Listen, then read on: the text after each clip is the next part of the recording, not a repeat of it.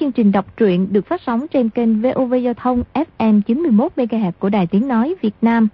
Thưa các bạn, trong chương trình đọc truyện kỳ trước, chúng ta đã theo dõi phần 10 bộ truyện Lộc Đỉnh Ký của nhà văn Kim Dung. Để tiện cho quý vị và các bạn đón theo dõi phần tiếp theo, chúng tôi xin phép tóm tắt nội dung phần 10 như sau. Năm xưa, Đoan Kính Hoàng hậu, Hiếu Khang Hoàng hậu, Trinh Phi và Vinh Thân Vương, bốn người đều chết một cách bí ẩn. Hoàng đế Thuận Trị cũng vì việc này mà bỏ ngôi, lẳng lặng đến tu tại chùa Thanh Lương trên núi Ngũ Đài. Hải Đại Phú, thân mang võ công của phái không động theo hầu chúa thượng, ngấm ngầm điều tra qua người tẩm liệm các thi hài trên và xác định được thủ phạm chính là Hoàng Thái Hậu. Bà ta đã dùng quá cốt miên trưởng của Linh xà đảo để giết người. Lão ta dạy võ công cho Vi Tiểu Bảo tỷ võ với Khang Hy, phát hiện ra lai lịch của sư phụ chỉ võ cho Hoàng thượng, cũng chính là Hoàng Thái Hậu. Đêm nay, tại vườn hoa cung Từ Ninh, Hải Lão Công đã biết rõ sự thật, lão liền ra tay sát thủ. Võ công của lão tuy cao hơn một bậc, nhưng đôi mắt đã mù nên Thái Hậu có lợi thế hơn. Cuộc đấu quyết liệt đến giai đoạn, hai bên áp tay trưởng vào nhau tỉ thí nội lực. Vi Tiểu Bảo vội bước ra cổng định bỏ chạy. Hải Đại Phú nghe tiếng chân đoán được người. Lão ta dùng lời nói dẫn dụ Vi Tiểu Bảo quay lại để đâm chủy thủ vào hậu tâm lấy tính mạng lão ta. Vi Tiểu Bảo rơi vào âm mưu ấy, bị Hải Lão Công đá ngược ra sau, trúng giữa ngực, bay ra xa hơn năm trượng. Nào ngờ, chính lão ta lại bị ngọn nga mi thích của Thái Hậu đâm suốt vào bụng dưới. Lúc đó bà ta cũng kiệt lực, toàn thân mềm nhũng ngã ra. Mãi một hồi sau, Vi Tiểu Bảo sốc đỡ Thái Hậu vào phòng nghỉ. Bọn thị vệ chạy đến vấn an, nghe Thái Hậu kêu tiếng yêu cầu bế Ngụy Sơ vào phòng, họ mới yên tâm ra về. Nhạc xác lão Thái Giám mang đi để ngày mai tra xét.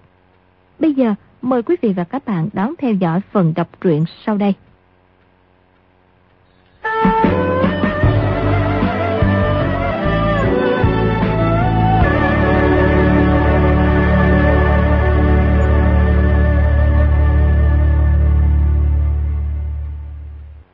Lúc ấy các cung nữ tùy thân của Thái Hậu đều đã giật mình tỉnh dậy. Người nào cũng đứng ngoài phòng chầu trực, chỉ là không được Thái Hậu gọi, không dám bước vào. Thái Hậu nghe thấy đám thị vệ Thái giám dần dần đi xa, nói Các ngươi về ngủ đi, không cần hầu đâu. Đám cung nữ dân dạ tan về. Thái Hậu biết võ công, chuyện ấy cực kỳ bí mật, cho dù là cung nữ tùy thân cũng không biết. Bà ta sớm tối đều phải luyện công, Bất kể thái giám cung nữ nào, nếu không có lệnh triệu thì không được bước vào phòng một bước. Ngay cả chạm tay một cái vào rèm cửa cũng cấm ngặt. Thái hậu điều hòa hơi thở một lúc, Di tiểu Bảo cũng dần dần khôi phục được khí lực ngồi lên. Qua một lúc thì gượng đứng dậy được. Thái hậu thấy ngực y bị trúng một cước rất nặng của hải lão công, mà gã tiểu thái giám này vẫn hành động được bình thường, còn đưa được mình vào phòng. Không biết y đã luyện qua công phu gì, bèn hỏi. Ngoài Hải Đại Phú, còn ai dạy võ công cho ngươi nữa không? Dạ bẩm Thái Hậu, nô tài học võ công với lão già độc ác vài tháng, nhưng những võ công y dạy có quá nữa là giả. Người ấy rất xấu xa, hàng ngày đều nghĩ cách giết chết nô tài. Ờ, hai mắt y bị mù là do ngươi hạ độc phải không? Lão già ấy ngày đêm đều sau lưng nói xấu Thái Hậu, nhục mạ hoàng thượng. Nô tài quả thiệt nghe không được, lại không có bản lĩnh để giết y. Nên chỉ còn, chỉ còn... Y nhục mã hoàng thượng ra sao? Dạ bẩm thái hậu, toàn là những lời vô pháp vô thiên. Nô tài không có dám nhớ câu nào. Nghe xong là quên liền. Đã quên hết cả rồi, không sao nhớ lại được bẩm thái hậu.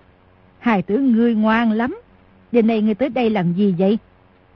Dạ bẩm thái hậu, nô tài ngủ trên giường. Nghe lão già độc ác kia mở cửa ra ngoài, chỉ sợ y dở trò gì ra hại mình. Bèn rón rén đi theo, giả đi mạch tới thẳng chỗ này. Vậy y nói năng bậy bà với ta một lúc, ngươi đều nghe thấy cả rồi. Bẩm Thái Hậu, lời nói của lão già độc ác ấy trước nay nô tài coi như y đánh giám. À, Thái, Thái, Thái, Thái Hậu người đừng trách nô tài nói lời thô tục. Chứ tôi là rất căm hận y. Y hàng ngày nhục mã tôi là quân rùa đen chửi rủa tổ tông của tôi. Tôi biết trước nay y không có câu nào là nói đúng. ta là hỏi ngươi, Hải Đại Phú nói gì với ta, ngươi đều nghe thấy cả rồi phải không? Ngươi trả lời thành thật đi. Dạ bẩm Thái Hậu, nô tài ẩn núp xa xa ngoài cửa, không dám tới gần. Lão già độc ác ấy rất thính tai. Tôi mà tới gần nhất định y sẽ phát giác ra liền. Tôi chỉ thấy y nói chuyện với Thái Hậu, muốn nghe trộm vài câu, nhưng vì cách quá xa, có nghe cũng nghe không được. Về sau thấy y lớn mật, mạo phạm Thái Hậu, rất là đại nghịch bất đạo, nô tài mới liều mạng tới cứu giá. Y rốt lại nói gì với Thái Hậu thì nô tài không biết. Y nhất định là, là y nói xấu nô tài, nói tôi làm mù mắt y. Dạ bẩm Thái Hậu, đó tuy là sự thật, nhưng mà những chuyện khác thì Thái Hậu ngàn dạng lần đừng có tin. Chắc là Thái Hậu không tin lời y, nên thằng nô tài ấy mới dám mạo phạm Thái Hậu. Người khôn ngoan lắm, ranh mảnh lắm. Lời Hải Đại Phú nói, người quả thực không nghe thấy cũng tốt. Giả làm như không nghe thấy cũng tốt. Chỉ cần tương lai có nửa câu đồn đại nào lọt tới tai ta, thì ngươi biết sẽ có kết quả ra sao rồi. Dạ bẩm Thái Hậu, Thái Hậu đối với nô tài ơn nặng như núi. Nếu quả có ai lớn mật, bịa đặt nói xấu Thái Hậu và Hoàng thượng sau lưng, thì nô tài không liều mạng dây không được. Ngươi có thể nói như vậy thì ta rất vui. Trước đây ta đối với ngươi cũng không có gì tốt. Dạ trước đây Hoàng thượng à, đánh giật tỷ võ với nô tài. Nô tài không biết là dạng tứ gia, ngôn ngữ cử động bừa bãi. Mà Thái Hậu và Hoàng thượng không hề bắt tội, đã là ơn nặng như núi rồi. Nếu không như thế, thì cho dù nô tài có 100 cái đầu cũng đã bị chém rồi. Lão già độc ác kia hàng ngày vẫn muốn giết nô tài. May là Thái Hậu cứu mạng cho nô tài. Nô tài quả thực vô cùng cảm kích. Ngươi biết cảm kích biết ơn, như thế rất tốt. Ngươi thắp ngọn nến trên bàn lên đi. Dạ. Di tiểu Bảo đánh lửa lên thắp nến. Nến trong phòng Thái Hậu rất lớn, đặc biệt sáng sủa. Thái Hậu nói, Ngươi bước tới đây, để ta xem xem ngươi. Dạ, Thái Hậu. Di tiểu Bảo từ từ bước tới trước giường Thái Hậu, chỉ thấy bà ta sắc mặt trắng bệch, không có chút quyết sắc. Hai hàng lông mày hơi nhướng lên, ánh mắt sáng quắc. Di tiểu Bảo tim càng đập mạnh, nghĩ thầm. Bà ta, bà ta có giết mình diệt khẩu không ta? Bây giờ mà mình coi chân bỏ chạy thì nhất thời chứ chắc bị bắt. Nhưng nếu bị bà ta túm được thì hỏng to. Y trong lòng chỉ muốn bỏ chạy lập tức, nhưng nhất thời không quyết ý được. Chỉ vừa hơi do dự, Thái hậu đã dương tay trái ra, nắm chặt tay phải Y. Di tiểu Bảo giật nảy mình, toàn thân rúng động, bật kêu a một tiếng. Thái hậu nói, Người sợ cái gì vậy? À, dạ bẩm Thái hậu, à, à, tôi đâu có sợ. Chẳng qua là, là, là, là... Chẳng qua là cái gì? Ờ, là, là, là, là Thái hậu đối với nô tài ơn nặng như núi. Nô tài được cái gì? Cái gì? Có gì sợ đâu. Y nghe người ta nói câu thành ngữ, được thương phát sợ, nhưng trong bốn chữ chỉ nhớ được hai chữ. Thái hậu không biết Y nói gì, nói, sao người rung bắn lên như vậy? Ờ, dạ, nô tài đâu, đâu có đâu có đâu có rung đâu Thái hậu. Nếu lúc ấy Thái hậu một chưởng đập chết Y, thì về sau càng không phải lo sợ Y tiết lộ chuyện bí mật. Nhưng nói thế nào cũng không giận nổi một hơi chân khí. Quả thật gân mềm sức kiệt. Tuy đã nắm được tay Di Tiểu Bảo, nhưng thật ra trên ngón tay không có chút khí lực nào. Di Tiểu Bảo chỉ cần khẽ giãy một cái là thoát thân được ngay. Lúc ấy bèn mỉm cười nói. Đêm nay người lập được công lớn, ta sẽ có trọng thưởng. Là lão thái giám độc ác kia định giết nô tài, may mà được thái hậu cứu mạng.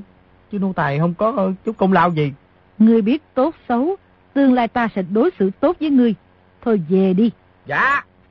Di tiểu bảo cảm mừng, dội bò xuống dập đầu mấy cái lui ra. Thái hậu thấy y trên má dính đầy máu tươi, rõ ràng thổ quyết không ít. Nhưng lúc quỳ xuống dập đầu, cử chỉ vẫn rất lanh lẹ, bất giác thầm ngạc nhiên. Lúc Di tiểu bảo ra khỏi phòng, còn cúi xuống nhìn nhụy sơ một cái, thấy ngực cô ta vẫn còn nhô lên hụp xuống, hơi thở rất đều, giống như đang ngủ say, sắc mặt hồng nhuận, hoàn toàn không có vẻ gì khác lạ, nghĩ thầm. Qua vài hôm, ta sẽ đi tìm một ít bánh trái kẹo mứt đem tới cho nhà ngươi ăn. Rồi đảo chân trở về phòng mình, cài chặt then cửa, thở vào một hơi, lập tức như trút bỏ được gánh nặng. Trong bấy nhiêu hôm sống chung trong một phòng với Hải Lão Công, lúc nào cũng nơm nớp lo sợ. Ai, bây giờ lão rùa đen đã chết rồi, không sợ có người hại mình nữa. Đột nhiên nhớ lại sắc mặt của Thái Hậu dưới ánh đuốc, lập tức trùng mình một cái nghĩ thầm. Trong hoàng cung này không yên ổn lắm. Lão tử cứ... cứ lấy 45 vạn lượng bạc trở về Dương Châu gặp mẹ là xong liền. Nghĩ tới việc mình còn sống, 45 vạn lượng bạc mất rồi lại được, không kìm được qua chân múa tay. Qua một lúc, Y cảm thấy mệt mỏi, ngã giật qua một bên, nằm trên giường thiếp đi.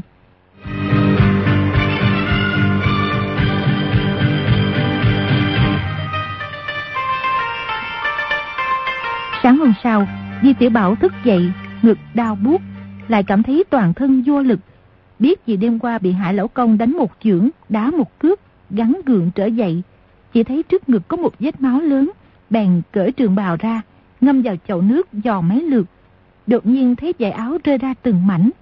Y giật nảy mình, nhấc cái áo ra khỏi chậu. Chỉ thấy trước ngực áo có hai chỗ rách lớn.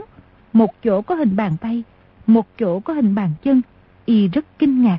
Trời, trời trời, chuyện này là cái trò ma gì vậy? Vừa nghĩ tới chữ ma, lập tức toàn thân nổi gai ốc. Ý nghĩ đầu tiên là... À, hồn ma của lão rùa đen xuất hiện, quét hai cái lỗ trên áo mình. Hồn ma của lão rùa đen không biết là mù, hay có thể nhìn thấy người ta nữa đây. Người mù chết đi thành ma có mù nữa hay không? Ý nghĩ ấy vừa lóe lên, y không nghĩ ngợi gì nữa. Cầm cái áo ngẩn ra, đột nhiên sực hiểu. À không phải ma, hôm qua lão rùa đen đánh một chưởng, rồi đá ăn cước vào tâm khẩu mình. Hai cái lỗ này là bị y đánh thủng. Võ công của lão tử cũng không kém, chỉ phun ra dài ngụm máu, cũng không phải là chuyện gì lớn. Ờ, không biết có bị nội thương hay gì không ta? Lão rùa đen có một cái rương thuốc. À, lại coi, cái thuốc gì trị thương, uống chút là hết liền. Hải lão công chết rồi, đồ vật của y thì Di Tiểu Bảo không hề khách khí chiến cả làm của mình. Khệnh khạng hắn giọng một tiếng, mở hòm lấy rương thuốc ra. Trong rương thuốc cứ mỗi cái bình thì có một cái bao gói lại. Thuốc hoàng, thuốc tán rất nhiều. Trên giấy gói cũng có viết chữ. Nhưng y không biết được bao nhiêu chữ, làm sao phân biệt được bao nào là thuốc trị thương, bao nào là thuốc độc. Trong đó có một bình đựng thuốc bột màu vàng. Y vừa nhìn thấy liền giật mình, nhận ra là quá thi phấn hôm trước đã dùng để tiêu hủy thi thể của tiểu quế tử. Chỉ cần rắc một ít vào vết thương, không bao lâu toàn bộ xác chết, kể cả quần áo, giày, tất đều biến thành một dũng nước vàng. Tự nhiên không dám đụng vào bình thuốc bột ấy. Lại nhớ tới việc chỉ vì mình cho thêm phân lượng thuốc bột mà Hải Lão Công bị mù hai mắt nên nói thế nào cũng không dám tùy tiện uống vào. May là trước ngực cũng không đau lắm, bèn nói một mình. Lão tử võ công cao cường, không uống thuốc, thấy tốt hơn ạ. Lúc ấy, y đóng rương thuốc lại, lại nhìn tới những vật trong rương đều là áo quần sách vở. Ngoài ra còn hơn 200 lượng bạc. Chỗ bạc này y không co vào đâu. Đừng nói sách ngạch đồ ưng thuận đưa y 45 dạng lượng bạc. Chỉ cần đi gieo xuất sắc với bọn anh em ôn hữu đạo thì mấy trăm lượng bạc cũng chỉ dễ dàng nhất tay là có. Y lấy một tấm trường bào trong rương của tiểu quế tử mặc vào, nhìn thấy tấm bối tâm mịn nhuyễn màu đen trên người, bất giác sửng sốt. Lão rùa đen ra tay, đánh thủng hai cái lỗ to trên áo bào của mình. Mà tại sao cái tấm áo này lại không rách chút nào? Đây là vật tìm được trong kho bảo vật của Ngao Bái. Nếu không phải là bảo y, thì đời nào Cao Bái lại cất trong kho bảo vật? Ủa, mà lão rùa đen đánh mình không chết, đá mình không nát. Biết đâu không phải là Di Tiểu Bảo võ công cao cường, mà là nhờ cái tấm bảo y của Ngao Bái cứu mạng. Hôm trước sách đại ca bảo mình mặc vô, quả thiệt là rất có tiên kiến nghe. Mà mình mặc vào xong lại không cởi ra. Cũng phải nói là có tiên kiến không kém luôn nghe. Đang lúc đắc ý, chợt nghe bên ngoài có người gọi. Quế công công, có tin mừng lớn. Quế công công, mở cửa mau đi. Di tiểu Bảo vừa cài cúc áo, vừa bước ra mở cửa hỏi. Nè nè, tin mừng gì vậy? Bốn thái giám đứng ngoài cửa, nhất tề không lưng thỉnh an Di Tiểu Bảo, đồng thanh nói. Chúc mừng Quế công công. Trời trời ơi, mới sáng ra sao lại khách khí vậy? Sao sao sao? Dạ, mới rồi Thái hậu ban chỉ chỉ xuống phủ nội vụ. Vì Hải đại phú Hải lão công bị bệnh qua đời. Chức thái giám phó tổng quản thượng thiện ti do Quế công công thăng nhiệm. dạ, bọn tôi không chờ các đại thần bên phủ nội vụ truyền đạt ý chỉ, đã dội tới đây báo tin mừng cho người. Quế công công, từ nay về sau Quế công công cai quản thượng thiện ti, thật là hay quá trời luôn. Di tiểu Bảo làm thái giám có phẩm cấp, cũng không thấy có gì không xứng đáng, chỉ nghĩ. Thái hậu thăng cấp cho mình là bảo mình không được tiết lộ phong thanh về chuyện tối hôm qua. Thật ra nếu không thăng chức cho mình thì lão tử cũng không dám nhiều lời. Cái đầu này mà rụng xuống, không còn miệng nữa, thì còn có thể nhiều lời sao? Có điều Thái Hậu đã đề bạc, chứ không giết mình, thì có thể yên tâm hơn. Nghĩ tới đó, lập tức mặt mày hớn hở, lấy ngân phiếu ra thưởng mỗi người 50 lượng bạc báo tin mừng. Một thái giám nói. Trong cung chúng ta trước nay chưa có phó tổng quản nào trẻ tuổi như Quế Công Công người nghe. Trong cung có 14 thái giám tổng quản, 8 thái giám phó tổng quản. Những chân vật đứng đầu tất cả chỉ có 22 vị. À, vốn không có ai dưới 30 tuổi. Quế Công Công hôm nay thăng nhiệm, sắp tới sẽ ngồi ngang hàng với bọn Trương Tổng quản, Dương Tổng quản. Quả thật rất xứng đáng. Dạ, mọi người chỉ biết Quế Công Công là người thân tín của Hoàng thượng thôi. Không ngờ Thái Hậu cũng coi trọng người như vậy. Chỉ e không đầy nửa năm sẽ thăng luôn làm tổng quản. Trở đi còn xin cất nhắc nhiều cho bọn huynh đệ. Đều là người một nhà, anh em tốt.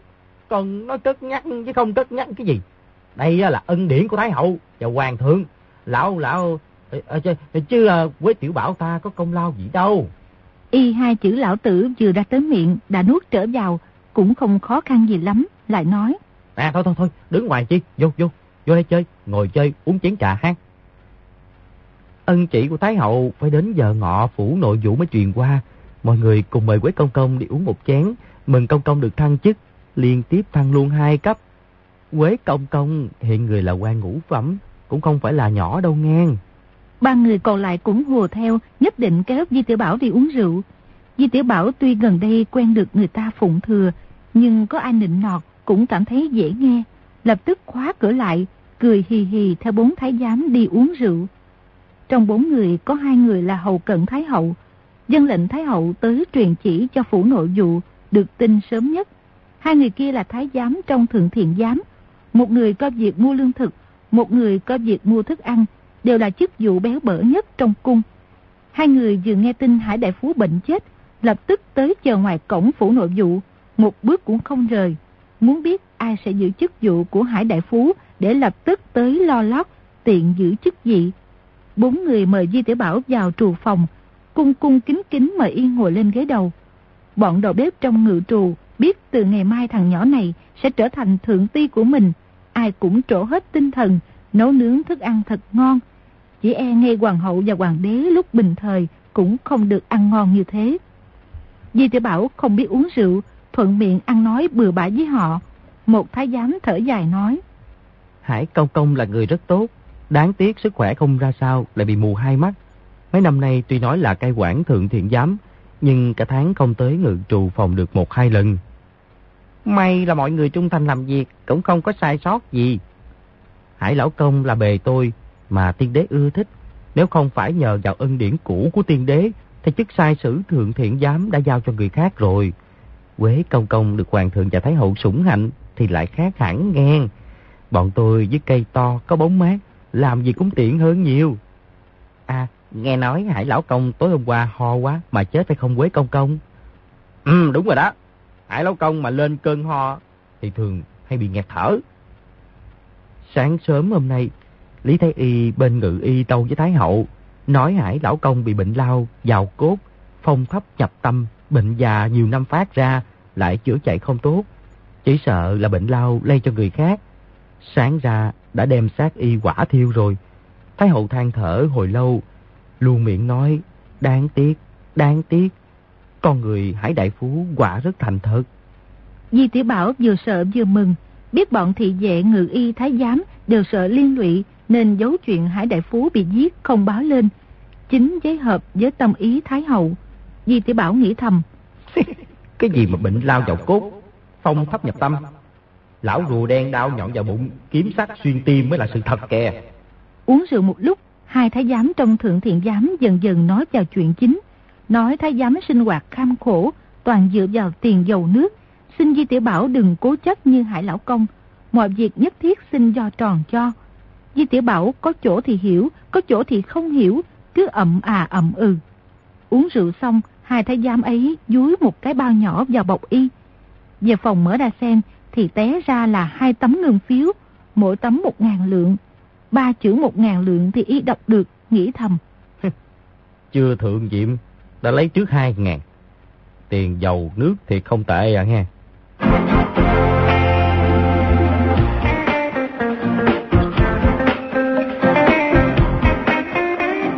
Đến giờ thân, Khang Hy sai người gọi y tới thượng thư phòng, vẻ mặt tươi cười nói. Tiểu quế tử, Thái hậu nói đêm qua ngươi lập công lớn, muốn thăng cấp cho ngươi đó. Di tiểu Bảo nghĩ thầm. Ta biết lâu rồi.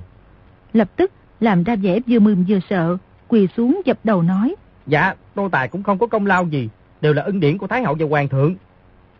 Thái hậu nói đêm qua có mấy tên thái giám đánh nhau trong qua viên, làm kinh động Thái hậu. Người qua đó khuyên can xử lý rất ổn thỏa. Ngươi còn nhỏ tuổi và rất biết đại thể. Biết biết đại thể à? à? Cũng chưa chắc đâu ạ. À. Có điều ta biết là có những chuyện nghe được thì phải nhớ cho kỹ. À, có những chuyện nghe được là phải lập tức quên hết, vĩnh viễn không được nhắc tới. Bọn thái giám đánh nhau, nói rất nhiều lời khó nghe. Tự nhiên ai cũng không nên nhắc tới. Tiểu quế tử, hai chúng ta tuy tuổi còn nhỏ, nhưng cũng nên làm mấy việc lớn. Đừng để các đại thần coi bọn ta còn nhỏ, không biết việc gì. Dạ, chỉ cần quan thượng định ra kế sách, có việc gì cứ giao cho nô tài đi làm là được. Tốt lắm. Ngao bái kia làm loạn phạm thượng. Tuy ta tha không giết y, nhưng người này bè bản rất đông. Chỉ sợ tro tàn chưa tắt, làm phản trở lại thì không hay. Dạ đúng ạ. Ta sớm đã biết, ngao bái này cứng đầu. Vì thế không cho giam y trong nhà ngục của bộ hình để y ăn nói bậy bạ được. Trước này vẫn giam trong phủ của Khang Thân Dương. Mới rồi Khang Thân Dương tới tâu, nói thằng khốn ấy suốt đêm kêu gào chửi bới, nói rất nhiều lời bất tốn. Y nói ta dùng dao đâm vào lưng y một nhát. Làm gì có chuyện đó? Nhát đau ấy là nô tài đâm, nô tài đi nói rõ với Khang Thân Dương là được. Khang Hy đích thân động thủ ám toán ngao bái, chuyện ấy mà đồn ra thì quả thật rất mất thể thống của kẻ làm vua. Y đang vì thế mà phát trầu. Nghe Di Tử Bảo nói thế, trong lòng rất mừng, gật đầu nói. Chuyện ấy mà ngươi nhận là tốt nhất. Ừm. Thôi, ngươi tới nhà Khang Thân Dương xem xem. Xem lúc nào ngao bái mới chết. Dạ, quan thượng. À, ta chỉ cho rằng y bị trúng nhát đau ấy trong chớp mắt sẽ chết ngay, nên mới tha mạng cho y. Không ngờ ngào bái lại khỏe mạnh như vậy. Rõ ràng vẫn còn sống, lại còn ăn nói bậy bạ ở đó. Mê hoặc lòng người. Nếu sớm biết như vậy... Trong câu nói đầy ý hối hận, Di tiểu Bảo đoán Khang Hy muốn mình ngắm ngầm giết chết y, bèn nói. Ta thấy y có quá nữa là không sống qua được hôm nay đâu. Khang Hy gọi bốn tên thị vệ, sai họ hộ tống Di tiểu Bảo qua phủ Khang Cương Dương công cán.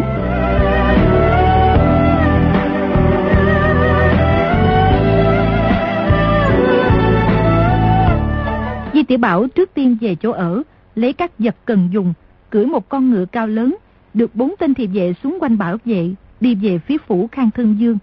Trên đường nhìn phải liếc trái, ngênh ngang đắc ý. Chợt nghe bên cạnh đường có một hán tử nói. Nghe nói ờ, người bắt được đại giang thần Ngao Bái là một vị tiểu công công mười mấy tuổi phải không? À đúng rồi đó. Hoàng đế là thiếu niên thì công công được sủng ái bên cạnh cũng đều là thiếu niên. Mà có phải vị tiểu công công này không vậy? À ta cũng không biết. Một tên thị vệ muốn lấy lòng Di Tiểu Bảo, cao giọng nói. Bắt được tên gian thần Ngao Bái chính là công lớn của vị Quế Công Công này. Ngao Bái ngược đãi tàn sát người Hán, hung ác tham lam, bách tính, hận y thấu xương. Một sớm y bị bắt, xử tội tịch biên gia sản. Trong ngoài thành Bắc Kinh tiếng quan hô như sấm. Lúc tiểu hoàng đế hạ chỉ bắt y, Ngao báy cậy sức khỏe chống cự, rốt lại bị một đám tiểu thái giám đánh ngã. Chuyện ấy cũng đã đồn đại khắp thành.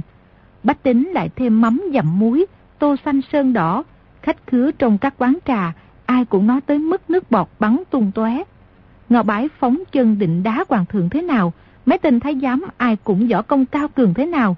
Đa chiêu khô đằng bàn căng giật ngã ngao bái thế nào. Ngao bái đa chiêu lý ngư đã đỉnh thế nào. Tiểu thái giám đa chiêu hắc hổ thâu tâm thế nào từng chiêu từng thức kể lại, cứ như ai cũng chính mắt nhìn thấy. Trong mấy hôm ấy, chỉ cần có thái giám nào ra đường là lập tức có một bọn nhàn rỗi xuống lại dây quanh hỏi han việc bắt ngao bái. Lúc ấy nghe tên thị vệ kia nói tiểu thái giám này là đại công thần bắt sống ngao bái. Trên đường phố lập tức quyên náo, vô số bách tính vỗ tay khen ngợi. Di tiểu Bảo trong đời chưa bao giờ được vinh dự thế này, bất giác mừng rỡ như điên, thấy mình giống hệt một vị đại anh hùng, Một bọn leo lỏng chỉ là sợ hai tên thị vệ tay đặt lên cán đao đi trước mở đường. Trong lòng hơi sợ sệt, nếu không thì đã sớm súng quanh nhìn ngắm Di Tiểu Bảo thật kỹ, hỏi hàng không ngớt rồi. Năm người tới phủ Khang Thân Dương. Khang Thân Dương nghe nói Hoàng thượng phái nội sứ tới, rồi mở cổng giữa ra đón, bày hương án chuẩn bị đón tiếp thánh chỉ. Di Tiểu Bảo cười nói. Dương gia, Hoàng thượng sai tiểu nhân tới xem xem ngao bái. Không có chuyện gì lớn đâu, Dương gia yên tâm nghe. Dạ, dạ. Y lúc trong thượng thư phòng nhìn thấy Di Tiểu Bảo luôn đứng cạnh Khang Hy, lại biết Y đã ra sức bắt sống ngao bái, rồi cười hề hề kéo tay Y nói. Quay công công, người khó có dịp quan lâm. Chúng ta uống vài chén trước rồi hãy đi xem ngao bái ấy. Lập tức sai bày tiệc, bốn tên thị vệ ngồi một bàn, do võ quan trong dương phủ bồi tiếp. Khang Thân Dương thì đối ẩm với Di Tiểu Bảo trong hoa viên, hỏi Di Tiểu Bảo thích gì.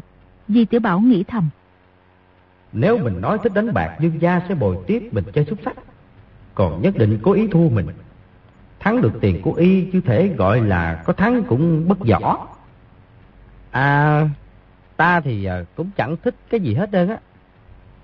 Người già thì thích tiền, kẻ trung niên thiếu niên thì hiếu sắc, thái giám thì không hiếu sắc rồi.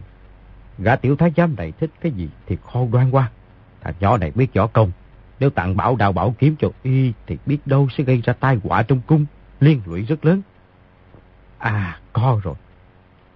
Ông Quế Công Công, chúng ta vừa gặp, đã như quen biết từ lâu. Trong chuồng ngựa của ta có mấy con ngựa hay. Mời ngươi chọn vài con, kể như Tiểu Dương có món lễ mọn tặng ngươi được không? À, đâu dám nhận lãnh vật dương gia ban thưởng. Người một nhà với nhau cả, cái gì mà thưởng với không thưởng. Nào nào, chúng ta đi xem ngựa trước rồi về uống rượu tiếp. Rồi nắm tay y dắt ra chuồng ngựa, Khang Thân Dương sai Mã Phu dắt mấy con ngựa nhỏ tốt nhất ra. Di Tiểu Bảo trong lòng không vui. Tại sao lại bảo ta chọn ngựa nhỏ? Ngươi cho rằng ta là trẻ con chỉ biết cưỡi ngựa nhỏ thôi phải không? Thấy Mã Phu dắt ra năm sáu con ngựa con, bèn cười nói. À, dương gia, ta thân thể không có cao lắm. Chỉ thích ta cưỡi ngựa lớn để không thấp bé quá. Khang Thân Dương lập tức hiểu ý, vỗ đùi cười nói. là ta hồ đồ, là ta hồ đồ. Người đâu? Dắt con ngựa Ngọc Hoa thông ra đây, mời Quế Công Công xem thử. Người mã phu kia vào giữa chuồng ngựa, dắt ra một con ngựa cao lớn, toàn thân lông trắng, có pha một đốm lớn màu hồng nhạt, ngẩng đầu ngẩng cổ.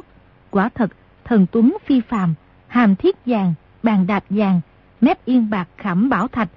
Chỉ nói những mã cụ trên con ngựa cũng không biết là bao nhiêu tiền bạc. Nếu không phải là bậc dương công quý thích hay đạt quan phú thương có tiền, thì cũng không dám dùng những mã cụ qua lệ đắt tiền như vậy. Di tiểu Bảo không biết xem tướng ngựa, nhưng nhìn thấy dáng vẻ mạnh khỏe đẹp đẽ của nó, cũng không kìm được kêu lên. Chà, ngựa, ngựa đẹp ngang, ngựa đẹp ngang. Có ngựa này là từ Tây Nhật đưa tới, thuộc loại ngựa đại uyển nổi tiếng. Tuy cao lớn nhưng còn non lắm, chỉ mới hai năm vài tháng. Ngựa đẹp thì phải có người đẹp cưới. Quế huynh đệ, ngươi chọn con ngựa ngọc hoa thông này chứ. Đây là đây đây là con ngựa dương gia cưỡi, tiểu nhân làm sao dám lấy.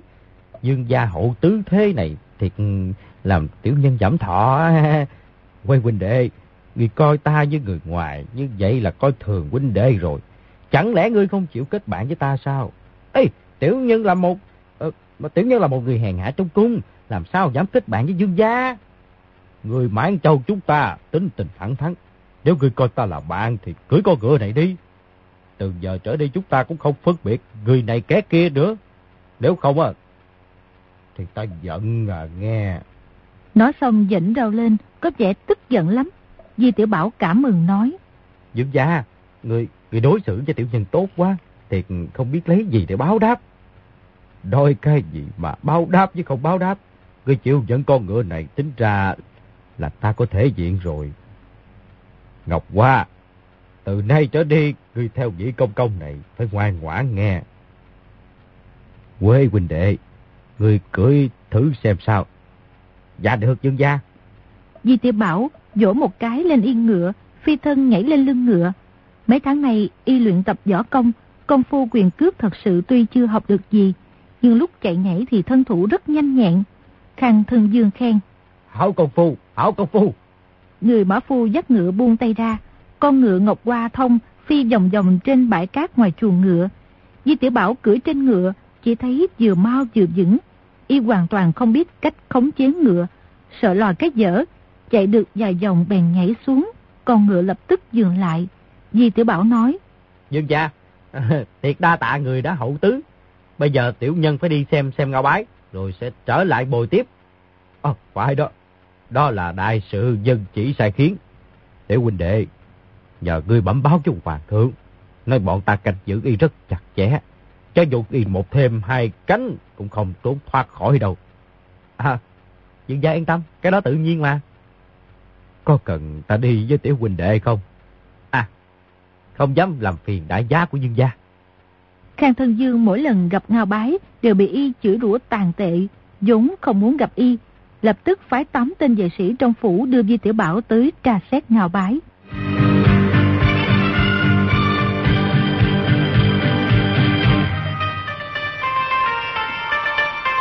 Tám tên vệ sĩ đưa Di Tiểu Bảo tới qua viên phía sau, tới trước một tòa thạch thất lẻ loi. Phía ngoài có 16 tên vệ sĩ cầm cương đao canh giữ. Ngoài ra có hai thủ lãnh vệ sĩ đi tuần quanh thạch thất. Quả thật là phòng thủ 10 phần nghiêm ngặt. Thủ lĩnh vệ sĩ được tinh hoàng thượng phái nội sứ tới tra xét, liền dắt đám vệ sĩ tới không người làm lễ, mở khóa kéo cánh cửa sắt ra, mời Di Tiểu Bảo bước vào. Trong thạch thất rất tối tăm, cạnh hành lang có một gian nhà bếp, một người lão bọc đang nấu cơm. Người thủ lãnh vệ sĩ nói, Cánh cửa sắt này lúc bình thời không khinh dị mở ra. Cơm nước của khâm phạm do người này nấu ở đây đưa tới phòng giam. Tốt lắm. Dương gia các ngươi suy nghĩ rất chu đáo. Cửa sắt không mở, tên khâm phạm này có muốn trốn cũng rất khó. Dực gia đã phân phó, nếu khâm phạm muốn đào thoát, thì cứ giết không cần hỏi. Người thủ lãnh vệ sĩ đưa Di Tử Bảo vào trong. Qua một gian sảnh nhỏ thì nghe tiếng ngao bái từ trong gian ra, đang chửi mắng hoàng đế. Ừ, lão tử ra chết vào súc, lắp được vô số công lao. Đem lại cho ông cha ngươi một gian sang xinh đẹp. Thằng tiểu quỷ võ tuổi không ra gì, và ngươi lại không yên tâm. Đâm vào lưng ta một đau, ám toán lão tử. Lão tử còn làm quỷ dữ cũng không tha cho ngươi đâu. À, thằng này ăn nói vô pháp vô thiên, đúng là đáng tội chém đầu. Di Tiểu Bảo theo âm thanh bước tới trước song sắt một gian phòng nhỏ, thò đầu nhìn vào trong, chỉ thấy ngào bái đầu tóc xõa tung, tay chân đều đeo xích sắt, đi qua đi lại trong phòng. Dây xích kéo trên mặt đất giang lên loãng xoảng. Ngào bái đột nhiên nhìn thấy Di Tiểu Bảo kêu lên.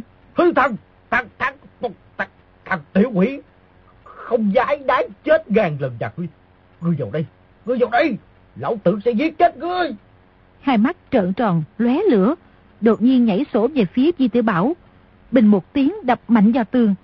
Di Tiểu Bảo tuy biết rõ là còn cách một bức tường dày cũng giật nảy mình. Lui lại hai bước, nhìn thấy dáng vẻ hung dữ của y, không kìm được quảng sợ. Người thủ lãnh vệ sĩ Trấn An nói. Công công đừng sợ, thằng này không sống ra được đâu. Di Tiểu Bảo định thần, nhìn thấy chấn song sắt rất lớn, tường đá rất dày, mà xích sắt ngao bái mang trên người lại rất nặng, bất giác tinh thần phấn chấn nói. Sợ, sợ gì y chứ? Mấy người các ngươi ra ngoài cho ta. Hoàng thượng sai ta hỏi y vài câu.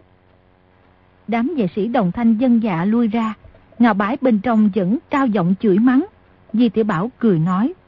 Ngao Thiếu Bảo, Hoàng thượng sai ta tới xem lão nhân gia người khỏe không? Người chửi mắng sang sản như vậy thì còn rất khỏe nghe. Hoàng thượng mà biết được nhất định sẽ rất vui mừng đó. Ngao bái đưa hai tay lên đập mạnh xích sắt vào chấn song sắt ầm ầm, tức giận nói. Ngươi, ngươi về nói với hoàng đế, không cần giả nhân giả nghĩa như vậy.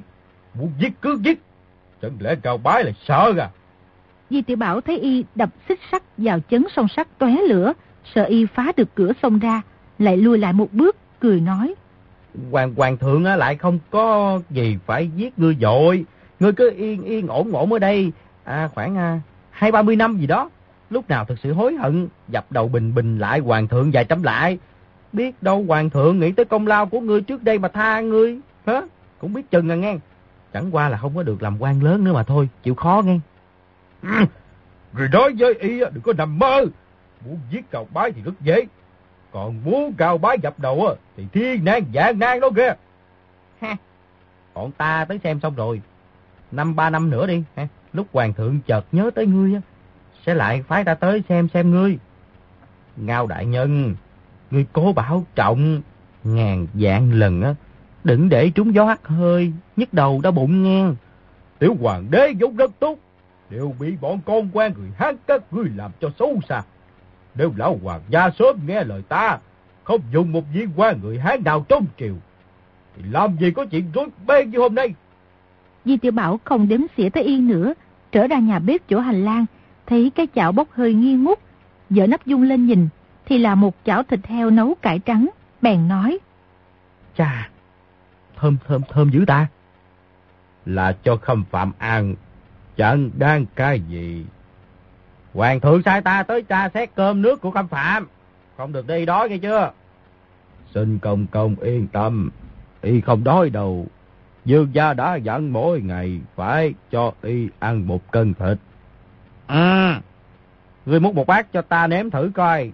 Nếu cho khâm phạm ăn dở, ta sẽ xin dương gia đánh đòn ngươi à. Dạ, dạ, tiểu dân không dám cho khâm phạm ăn dở. Rồi múc một bát canh thịt heo nấu cải trắng, hai tay cung kính, đưa lên, kế đưa tới một đôi đũa.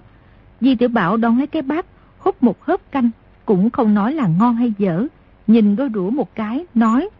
Nè, đôi đũa này dơ quá đi. Đem đi rửa sạch cho ta. Dạ. Người lão bọc cầm đôi đũa, bước tới cạnh khạp nước ra sức rửa cho sạch. Di tiểu Bảo quay người lại, lấy trong bọc ra một gói thuốc bột, trút vào bán thịt heo nấu cải trắng. Tiện tay nhét lại cái gói giấy vào bọc, lắc bát mấy cái, thuốc bột đều tan vào nước canh. Y biết Khang Hy muốn giết Ngao Bái, nhưng không được lộ ra chút dấu vết nào. Nên lúc ra khỏi thượng thư phòng đã nảy ra chủ ý, trở về phòng ở, lấy ra mười mấy bình thuốc bột trong rương thuốc của Hải Lão Công. Cũng bất kể có phải là thuốc độc hay không, trút bừa ra trộn vào nhau, gói thành một gói. Nghĩ thầm trong mười mấy loại thuốc bột này, ắt có hai ba loại thuốc độc. ngào bái uống vào thì nhất định phần sống thì ít, phần chết thì nhiều. Người lão bọc rửa xong đôi đũa, cùng cùng kính kính đưa qua. Di tiểu Bảo đón lấy, khuấy không ngừng vào bát canh thịt heo của ngào bái nói. À, cũng không ít thịt đâu. Ngày thường cũng nhiều vậy phải không?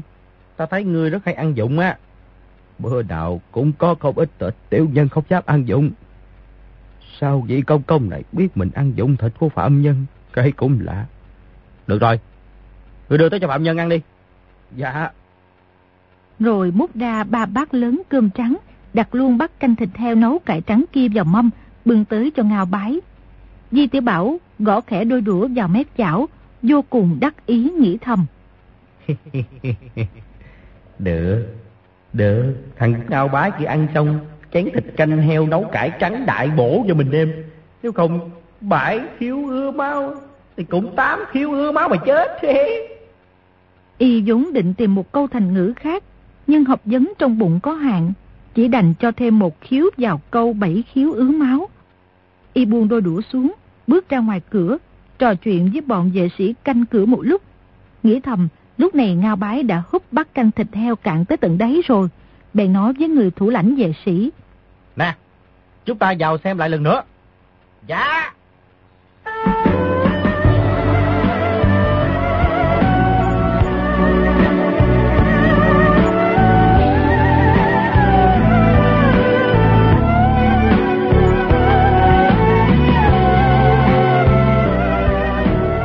Hai người bước vào cửa, chợt nghe hai người ngoài cửa đồng thanh quát. Ai? Đứng lại! Cái đó dù dù hai tiếng tên bắn. Người thủ lãnh vệ sĩ giật nảy mình, rồi nói. Cao công, để tôi ra xem. Rồi chạy rồi ra cửa. Vì tiểu bảo ra theo, chỉ nghe tiếng choang choang gian rền. Mười mấy hán tử áo xanh cầm binh khí đã đồng thủ với đám vệ sĩ. Vì tiểu bảo cả kinh. Ây cha, thủ hạ cũng thao bái tới cứu y rồi kìa. Người thủ lãnh vệ sĩ tuốt kiếm chỉ huy, vừa quát được vài tiếng, một nam một nữ đã chia ra từ hai bên xông vào giáp kích. Bốn tên ngự tiền thị vệ hộ tống Di Tiểu Bảo cạnh đó, nghe tiếng xông tới giúp đỡ, nhảy vào dòng chiến. Bọn hán tự áo xanh võ công rất cao cường, trong chớp mắt đã có bốn thị vệ trong dương phụ chết lăn ra đất. Di Tiểu Bảo con người vào thạch thất đang định cài then. Đột nhiên trước mặt có một luồng lực đau mạnh mẽ xô tới, hất y lùi lại hơn một trường. Bốn hán tử áo xanh xông vào thạch thất quát lớn. Ngao bái ở đâu? Ngao bái ở đâu? Một lão già râu dài chụp Di Tiểu Bảo hỏi. Là, Ngao bái bị giam ở đâu? Nói! Ê, cái giam giam, giam ở địa lão ngoài kia kìa. Hai hán tử áo xanh bèn chạy ra ngoài. Ở ngoài là có bốn người áo xanh chạy vào, lao nhanh vào hậu diện. Đột nhiên có người la lên, ở đây rồi. Lão già râu dài cả giận, dung đao chém xuống Di Tiểu Bảo. Di Tiểu Bảo vội tránh mau ra. Một người áo xanh bên cạnh phóng cước đá vào một y, hất Di Tiểu Bảo bay ra hơn một trường, ngã vào hậu diện. Sáu người áo xanh nhất đề đập phá cánh cửa sắt phòng giam, nhưng cánh cửa sắt vô cùng chắc chắn. Trong khoảnh khắc làm sao phá tung ra được. Chỉ nghe bên ngoài tiếng thanh la ken ken vang lên dồn dập. Trong dương phủ bắn tên hiệu lên. Một người áo xanh kêu lên. Phải mau lên mới được. Rướm lên. Ai không biết là phải mau. Một hán tử áo xanh thấy nhất thời không phá được cánh cửa sắt. Bèn nhấc ngọn cương tiên trong tay lên, cậy chấn sông trên cửa sổ. Cậy được dài thanh, hai ngọn cương tiên đều công lại. Lúc ấy lại có thêm ba hán tử áo xanh chạy vào. Ngoài ngục thất chật hẹp, chín người xúm cả vào một chỗ, chân tay dướng chiếu. Di Tiểu Bảo rón rén bò ra ngoài, chưa bò được mấy bước đã có người phát giác, dùng kiếm đâm vào lưng y. Di Tiểu Bảo tránh về bên trái, trường kiếm của người kia quét ngang qua, dù một tiếng chém rách một đường trên áo trường bào ngoài bối tâm của y. May mà Di Tiểu Bảo có tấm bảo y hộ thân, nhát kiếm ấy không làm y bị thương. Lúc kinh hoàng nhảy bật dậy, nghiêng người xông ra. Một hán tử áo xanh khá quát. Thằng tiểu tử! Dùng đao chém xuống. Di Tiểu Bảo nhảy lên bám vào song sắt nhà lao, thân hình trao lơ lửng trên không. Hán tử áo xanh sử dụng cương tiên đàn ra sức bảy song sắt. Thấy Di Tiểu Bảo chắn ngay cửa sổ, liền dung roi đập xuống vì Tiểu Bảo không còn đường nào lui, hai chân thả vào giữa sông sắt, hai ngọn roi dúng đã bị công, thân hình y gầy nhỏ lại lọt qua khe chấn sông, buông tay một cái đã rơi vào phòng giam. Choang một tiếng gian rền, ngọn cương tiên đã đập lên sông sắt. Đám hán tử áo xanh ở ngoài nhau nhau quát tháo, để tao vào, để tao vào. Hán tử sử dụng cương tiên thò đầu qua sông cửa định chui vào trong.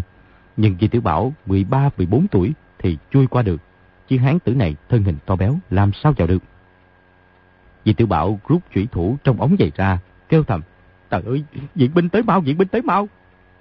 Tai nghe tiếng thanh la, tiếng quát tháo, tiếng binh khí chạm nhau bên ngoài, hòa thành một tràng âm ỉ. Đột nhiên dù một tiếng, một luồng kình phong đánh xuống dưới đầu. vị Tiểu Bảo lăn một vòng, lăn ra vài thước. Chỉ nghe một tiếng xoảng lớn vang lên, các đá bắn vào mặt đau rát. Y không kịp nhìn lại, vội vàng nhảy bật dậy. Chỉ thấy gào bái, hai tay đang dùng xích sắt quát tháo ầm ĩ, múa may nhảy nhót. Lúc ấy hán tự áo xanh sử dụng cương tiên đang nhảy vào cửa sổ. Ngào bái cả cùm tay, lẫn xích sắt đập mạnh xuống đầu y. Hán tự áo xanh kia lập tức dở sọ chết tươi. Vì tiểu bảo vô cùng kinh ngạc. Tại sao y lại đánh chết người tới cứu? Rồi lập tức hiểu ra. À, y uống phải bột nêm của mình. Tuy chúng độc, nhưng không phải xuống đập Diêm La Dương mà bị phát điên. Bọn hán tử phía ngoài cao giọng quá tháo. Ngào bái lại nhắc cầm tay xích sắt lên, đập mạnh xuống sông cửa. Vì tiểu bảo nghĩ thầm, nếu y quay lại đánh mình, thì lão tử chắc chắn phải chậu trời rồi. Lúc nguy cấp không kịp nghĩ gì, dơ chỉ thủ lên, dùng hết sức đâm vào hậu tâm ngào bái. Ngào bái uống thuốc xong đã bị mất hết thần trí, hoàn toàn không biết sau lưng có người tập kích. Thành chủy thủ của Di Tiểu Bảo đâm vào, y lại càng không biết mà né tránh. Sột một tiếng, thanh chủy thủ đâm ngập tới chui. Ngào bãi há miệng điên cuồng gào thét, hai tay mang cả khóa sắt khua rối lên. Di Tiểu Bảo thuận thế kéo xuống một nhát, thanh chủy thủ chém sắt như bùng, từ trên rạch xuống. Lưng ngào bái bị xẻ làm đôi, lập tức ngã giật xuống. Bọn hán tự áo xanh ngoài cửa sổ nhất thời sửng sốt, tựa hồ nhìn thấy việc ly kỳ cổ quái nhất trên đời. bà bốn người đồng thời kêu lên. Trời ơi, thằng thằng nhỏ kia giết chết cao bái rồi, thằng nhỏ kia giết chết cao bái rồi kìa. Phá sông sắt ra, vào nhìn kỹ coi, xem có đúng là cao bái chết chưa. Lúc ấy, có hai người nhặt cương tiên lên, dùng sức bảy chấn song sắt. Hai người thì vệ của Dương Phủ xông vào. người râu dài dung loan đau lên, lần lượt chém chết. Một kháng tử áo xanh nhất đoạn thương linh đứng bên ngoài nhớ nhớ vào Di Tiểu Bảo để y không sao tới gần cửa sổ đã thương người. Không bao lâu chấn sông đã quát rộng ra, một hán tử áo xanh gầy gò nói, để ta vào, rồi từ khe chấn sông nhảy vào trong. Di Tiểu Bảo dùng chủy thủ lên đâm y, hán tử kia dùng đao lên đỡ, soạt một tiếng, thành đơn đào đã đứt đôi. Hán tử gầy kia quảng sợ, ném nửa thanh đao còn lại vào Di Tiểu Bảo. Di Tiểu Bảo cúi đầu tránh qua, hai cổ tay đã bị hán tử kia nắm chặt, thuận thế bẻ về phía sau. Một hán tử áo xanh khác dung đao kề vào cổ y quát. Không được động đậy. Trên sông cửa sổ lại có thêm hai chấn sông bị gãy ra, người râu dài và một người trọc đầu nhảy vào. Nắm biếm tóc của ngao bái, nhấc đầu lên nhìn một cái, cùng nói đúng là ngao bái. Người râu dài nhấc cái xác lên đẩy ra cửa sổ, nhưng dây xích trên khóa tay đóng đinh chặt vào tường đá, nhất thời không sao chặt gãy. Hán tử gầy kia nhặt thanh thủy thủ của Di Tiểu Bảo lên, soạt soạt, bốn tiếng cắt đứt hết xích sắt trên người ngao bái. Người râu dài khen, đào tốt, rồi đẩy cái xác ra cửa sổ. Hán tử áo xanh bên ngoài kéo ra. Người gầy đẩy Di Tiểu Bảo ra, ba người còn lại đều nhảy ra ngoài. Người râu dài ra lệnh, mang thằng nhỏ này theo, mọi người rút lui. Mọi người đồng thanh dân dạ xông ra bên ngoài. Một hán tử áo xanh kẹp Di Tiểu Bảo dưới nách, xông ra khỏi thạch thất. Chỉ nghe tiếng tên bay dù dù, tên bắn tới như châu chấu. Hơn 20 vệ sĩ trong dương phủ không ngừng phát tên. Khang thần dương cầm đao đích thân đốc chiến. Bọn người áo xanh bị tên cản trở, không xông ra được. Người ôm sát ngao bái là một đạo sĩ quát lớn. Theo ta! Rồi nâng sát ngao bái lên chè phía trước. Khang thân dương thấy là ngao bái, không biết y đã chết. Lại thấy Di Tiểu Bảo bị thích khách bắt sống quát lớn. Ngừng bắn tên! Ngừng bắn tên! Đừng làm quế công công bị thương! Khang thân dương cũng có lương tâm. Được, lão tử sẽ nhớ tới ngươi. Bạn cung thủ trong dương phủ lập tức ngừng phát tình. Hán tử áo xanh kia cao giọng quát tháo, xông ra khỏi thạch thất. Người râu dài dung tay một cái, bốn hán tử xông mau về phía Khang Tân Dương. Đám vệ sĩ cả kinh, không nghĩ gì tới việc đuổi theo địch nhân, đều sấn tới bảo vệ dương gia. Nào ngờ người râu dài dùng kế dương đông, kích tây. Số còn lại nhân chỗ hở nhảy lên tường, vượt ra khỏi dương phủ.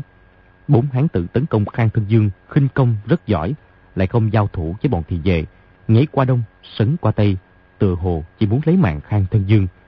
Đợi đồng bọn ra khỏi dương phủ hết rồi, bốn người huýt mấy tiếng sáo nhảy lên tường, dùng tay liên tiếp. Mười mấy ngọn ám khí rào rào bắn tới Khang Thân Dương. Đám vệ sĩ lại nhốn nháo la hét, dùng binh khí đỡ gạt ám khí, nhưng vẫn có một mũi cương tiêu đánh trúng dọc vai trái Khang Thân Dương. Trần thế bên dưới hỗn loạn, bốn hán tử áo xanh lại nhảy ra khỏi dương phủ. Vì tiểu bảo bị một đại hán kẹp vào nách chạy mau, chỉ nghe trên đường gian tiếng gió ngựa rầm rập, có người la lớn. Trong phủ Phan Thân Dương có thích khách. Chính là đại đội quan quân kéo tới tăng diện. Một hán tử áo xanh chạy vào một gian nhà dân, mở toan cửa trước, chạy tuôn ra cửa sau. Rõ ràng những người này trước khi ra tay đã quan sát địa thế rất tỉ mỉ, tính toán đường rút.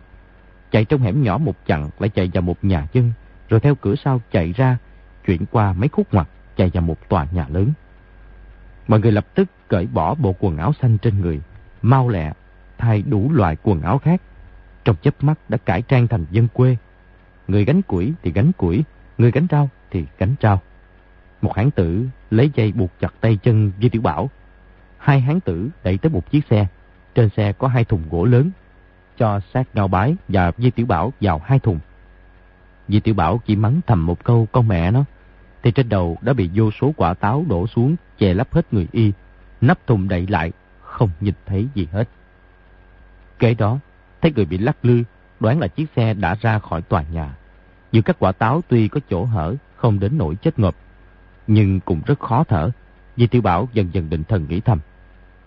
Cái bọn gia tướng bộ thuộc này của Ngao Bái bắt lão tử đi. Nhất định sẽ mổ bụng moi tim lão tử để tế Ngao Bái. Tốt nhất là trên đường gặp quan quân, lão tử cứ dùng sức lăn lộn, thùng gỗ đổ xuống thì sẽ lòi đuối. Nhưng tay chân đã bị trói chặt, làm sao nhúc nhích được. Phía ngoài thùng gỗ có tiếng bánh xe lọc cọc, thân hình lắc lư không ngừng. Đi một lúc lâu mà có gặp quan binh nào đâu. Vì Tiểu Bảo chửi rủa một trận, quán sợ một trận, đột nhiên há miệng cắn một quả táo ăn, cũng thấy ngon ngọt, ăn được vài quả. Sau lúc sợ hãi, vô cùng mệt mỏi, không bao lâu thì nặng nhọc thiếp đi.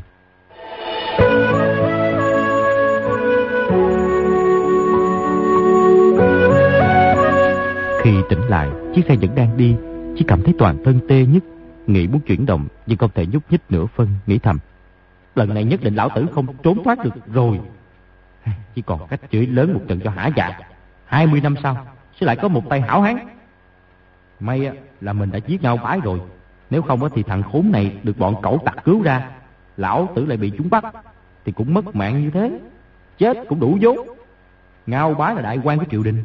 Vì tiểu bảo chỉ là một thằng đầy tớ trong lễ xuất diễn. Một mạng đối một mạng. Lão tử quá tiện nghi rồi. Rất là tiện nghi. Đã không còn cách nào trốn thoát. Chỉ còn cách tự an ủi mình. Tuy nói rất là tiện nghi nhưng trong lòng thì không có chút gì vui sướng. Qua một lúc lại thiếp đi, lần này ngủ rất lâu. Lúc tỉnh dậy thì phát giác chiếc xe đã đi trên một chỗ cực kỳ bằng phẳng. Đi được một lúc, chiếc xe dừng lại, nhưng lại không ai thả y ra, cứ để y nằm trong cái thùng gỗ. Qua hơn nửa ngày, Di Tiểu Bảo vô cùng tức giận, lại mơ màng thiếp đi. Chợt nghe soạt một tiếng, nắp thùng mở ra, có người bóp táo trên đầu y bỏ ra. Di Tiểu Bảo hít sâu một hơi, cảm thấy rất khoan khoái, mở mắt ra nhìn. Chị thấy tối om, trên đầu có ánh sáng le lói.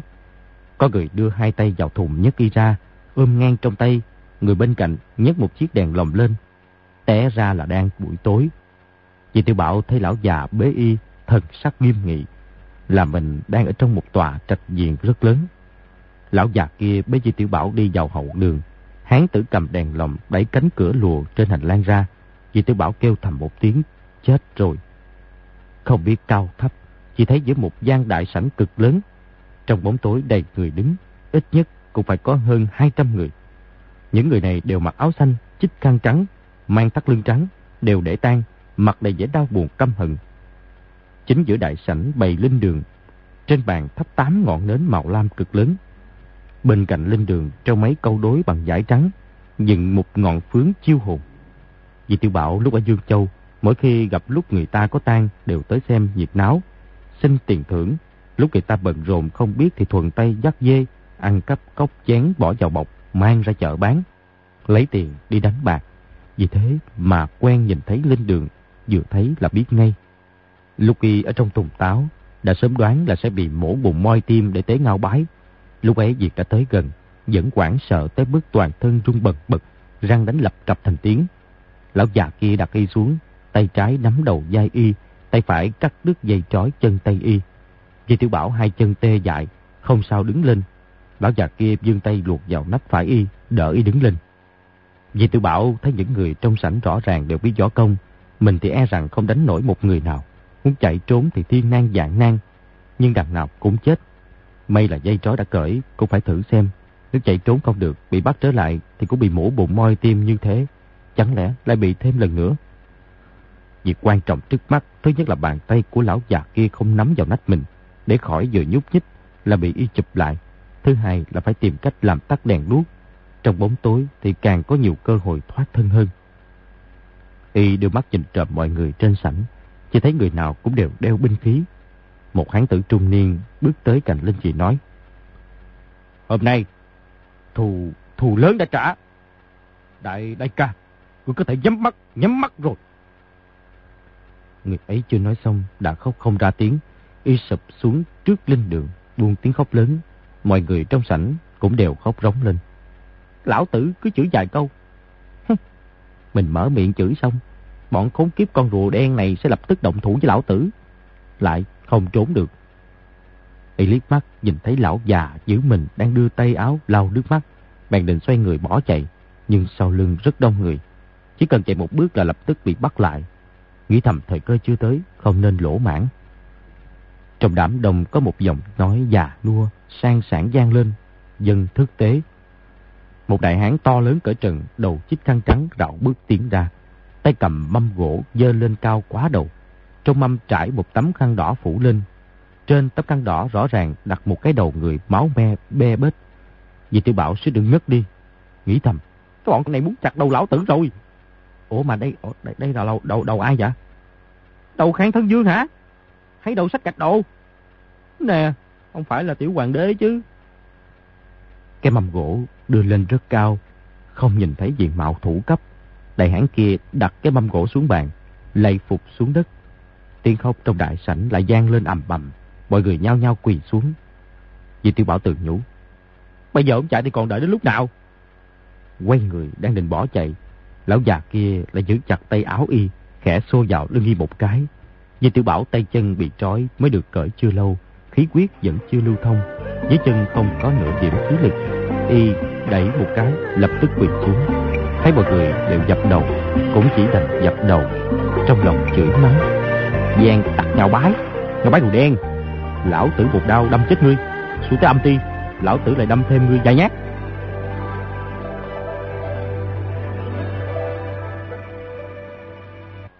Các bạn thân mến, chúng ta vừa theo dõi phần 11 bộ truyện Lộc Đỉnh Ký của nhà văn Kim Dung. Mời quý vị và các bạn đón theo dõi phần tiếp theo của bộ truyện này cũng được phát sóng vào đêm mai trên kênh VOV Giao thông FM 91MHz của Đài Tiếng Nói Việt Nam. Hãy gửi những ý kiến của quý vị và các bạn vào địa chỉ email quen thuộc đọc truyện vovavonggmail.com. Bây giờ thì nhóm thực hiện chương trình xin phép nói lời chào tạm biệt. Chúc quý vị và các bạn một đêm ngon giấc.